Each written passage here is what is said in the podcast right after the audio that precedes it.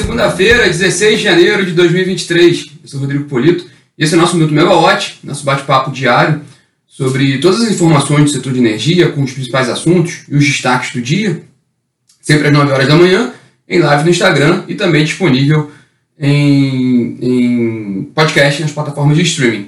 Bom, os destaques de hoje, dessa segunda-feira, são a abertura do Fórum Econômico Mundial em Davos, na Suíça, e também a audiência pública da ANEEL sobre a proposta de orçamento da CDE, o Superfundo do Setor Elétrico, para esse ano de 33,4 bilhões de reais. Mas vamos começar pelas atualizações do último fim de semana, com duas informações importantes. Uma, que o ONS fez uma nova revisão para baixo da projeção de carga para janeiro no Sistema Interligado Nacional, uma projeção grande, agora mais uma vez reduziu para 70.658 megawatts médios, a previsão de carga em janeiro, a segunda redução consecutiva, e com isso agora a expectativa é de uma queda de 2,2% da carga em janeiro em relação ao primeiro mês do ano passado. Houve uma pequena melhora na expectativa de afluências no Sudeste e Centro-Oeste, passando de 19% acima do histórico para 22% acima do histórico da MLT, e a expectativa de armazenamento nos reservatórios no fim deste mês, no Sudeste e Centro-Oeste, está na faixa ali de 67%. Eu trouxe os destaques principalmente do Sudeste e Centro-Oeste, que tem um peso maior ali nas condições do sistema elétrico, mas tem todo um relatório disponível pelo ONS. O fato é, um resumo, que a situação continua bem confortável em termos de operação do sistema nesse ano. E o outro destaque do fim de semana, o Fórum das Associações do Setor Elétrico, FASE, entidade que reúne praticamente todas as associações do setor elétrico, publicou um documento, enviou uma carta ao governo, recomendando, se posicionando sobre os atos violentos que ocorreram no país na semana passada, e também as investigações, vão buscando saber se há indícios mesmo de sabotagem no sistema de transmissão, se os incidentes ocorridos na semana passada foram de sabotagem. A FASE se pronunciou sobre isso, apoiou o governo e também defendeu a criação de uma estrutura governamental coordenada pelo Ministério de Minas e Energia, de forma perene, para lidar com esse assunto. Mas vamos para a agenda de hoje, começando lá por fora, porque hoje tem início o Fórum Econômico Mundial, em Davos, na Suíça, um importante encontro de líderes globais, empresários, entidades, para discutir os rumos da economia global. Assuntos não faltam, mais uma vez, infelizmente, a guerra entre a Rússia e a Ucrânia estará entre os principais pontos de discussão, mas junto também com uma discussão em relação à inflação global, risco de recessão também global, crise energética europeia e mudanças climáticas. Eu falei a inflação. Acabou de sair o Boletim Focus dessa semana com as projeções dos bancos. Há um ligeiro aumento na previsão de inflação no Brasil, do IPCA, saindo para esse ano de uma previsão anterior, que era de 5,36% para 5,39%. Uma coisa mais importante ali é olhar essa tendência de alta, Os bancos estão prevendo um pouco mais para cima, Reduzindo um pouquinhozinho a previsão do PIB para esse ano, de 0,78% para 0,77%. Mas voltando para Davos, que é interessante ver como é que está sendo a movimentação do grupo do Brasil no fórum. O presidente Lula não vai nessa edição do fórum, a exemplo do que seu antecessor Jair Bolsonaro também não fez nos últimos anos. O Bolsonaro só foi em Davos em 2019, no seu primeiro ano de governo. O time brasileiro vai ter como destaques lá, pelo governo federal, o ministro da Economia, agora ministro da Fazenda, Fernanda Haddad, e também a Marina Silva, ministra do Meio Ambiente, que tem ali uma expectativa muito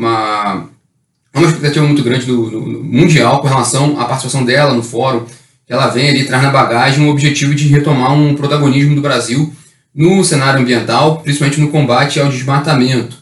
Isso pode também resultar em mais recursos de países para ações climáticas no Brasil. Também, quem está com um objetivo bem interessante em Davos é o governador de São Paulo, Tarcísio de Freitas, que também está lá, buscando investimentos privados, principalmente para sua agenda de privatizações estadual. Entre os ativos que Tarcísio pretende privatizar, tem uma empresa do setor elétrico, a EMAI, que no ano passado, o governo de São Paulo no ano passado já havia recomendado a privatização. Inclusive a Eletrobras, que tem 40% de participação na EMAI, também demonstrou interesse de acompanhar o governo de São Paulo na venda dessa empresa. Então, para nós, do setor de energia, talvez uma negociação mais prática, né, o que teria um interesse mais direto com relação a essa agenda de Davos, seria uma possível privatização da EMAI, o quanto que isso poderia avançar mais rapidamente.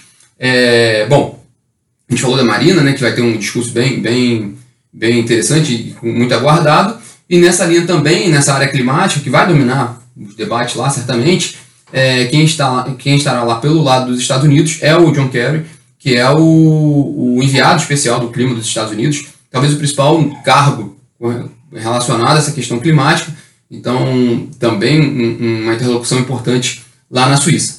E aqui no Brasil, um dos destaques do dia é a audiência pública que a ANEEL realiza hoje às 14h para debater a proposta de orçamento da CDE, a Conta de Desenvolvimento Energético, para esse ano, que é o Superfundo do Setor Elétrico. Não é pouco valor, a proposta para esse ano do orçamento é de 33,4 bilhões de reais, 4% acima do que foi previsto no orçamento de 2022. Essa audiência pública, que estava prevista para ser realizada na semana passada, a gente comentou muito dela aqui na semana passada, ela foi adiada por causa dos atos violentos que a gente viu em Brasília, e aí a ANEEL decidiu postergar para hoje. Essa audiência é uma iniciativa inédita, essa audiência pública desse tipo para discutir a proposta de orçamento da CDE. É uma iniciativa da diretora Agnes da Costa, que é relatora do processo, e que ela quer de fato discutir esses números com o setor. Mesmo que, a gente falou isso semana passada também, mesmo que a definição da CDE, do que vai ser incluído no orçamento, mesmo que isso não é uma atribuição da ANEEL, isso vem do legislativo, a ANEEL tem um interesse grande de dar transparência ao que está sendo feito. Para ela é importante o consumidor saber o que está sendo colocado na conta, inclusive que foi um dos discursos do diretor-geral da ANEEL, Sandoval Feitosa, quando ele assumiu o cargo de dar mais transparência à composição da tarifa. Por isso também que é interessante assistir essa audiência pública, porque não vai ficar focado apenas na CDE, mas explicar um pouco como é que funciona a tarifa no Brasil e também o que a gente pode esperar para essa tarifa nos próximos anos, né?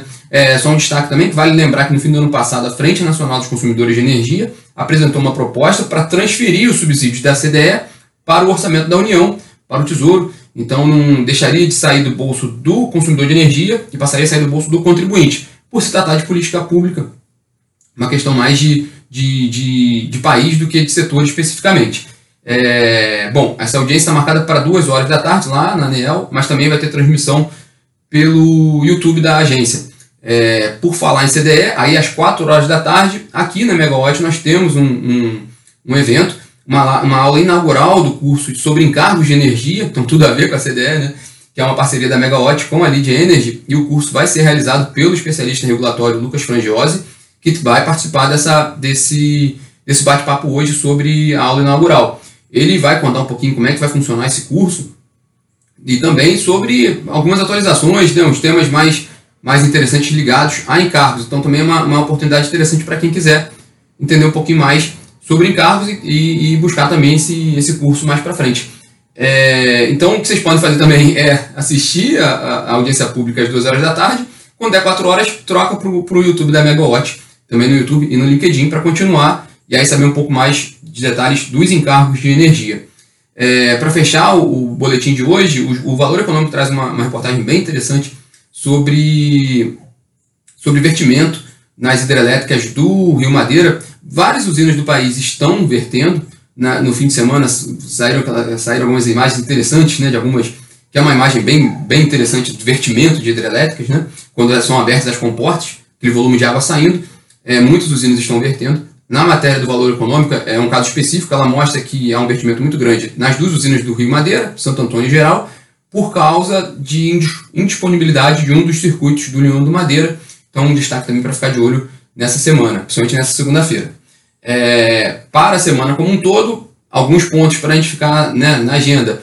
Um ainda é desdobramentos dos atos violentos que ocorreram em Brasília e que também esse incidente que houve no setor elétrico, que há investigações sobre sabotagem, então é importante acompanhar isso de perto ainda. Também desdobramentos com relação ao Fórum Econômico Mundial de Davos, porque está todo mundo de olho lá, então tudo que acontece lá vai reverberar bastante, então é importante acompanhar o Fórum também. E a esperada definição do time do Ministério de Minas e Energia, o que pode sair nessa semana e já dar um pouco mais de informação para o mercado. A gente pensa que nem a agenda do Ministério de Minas e Energia está sendo disponibilizada, então, na verdade, o mercado está meio às escuras ali do que está sendo feito agora na pasta, né? A gente não sabe ainda o que está sendo planejado no Ministério de Minas e Energia. Na semana passada, poucas informações oficiais saíram, basicamente aquela reunião com o presidente Luiz Inácio Lula da Silva, mas entre o ministro Alexandre Silveira e o Lula, mas há pouca informação da pasta até esse momento. A gente aguarda uma definição e mais informações do Ministério de Minas e Energia. Bom, pessoal, esses são os destaques dessa segunda-feira. A gente volta, tudo isso que a gente falou aqui, a gente atualiza vocês na plataforma megawatt.energy e no aplicativo ao longo do dia. E amanhã a gente está de volta aqui às 9 horas da manhã. Tchau, tchau.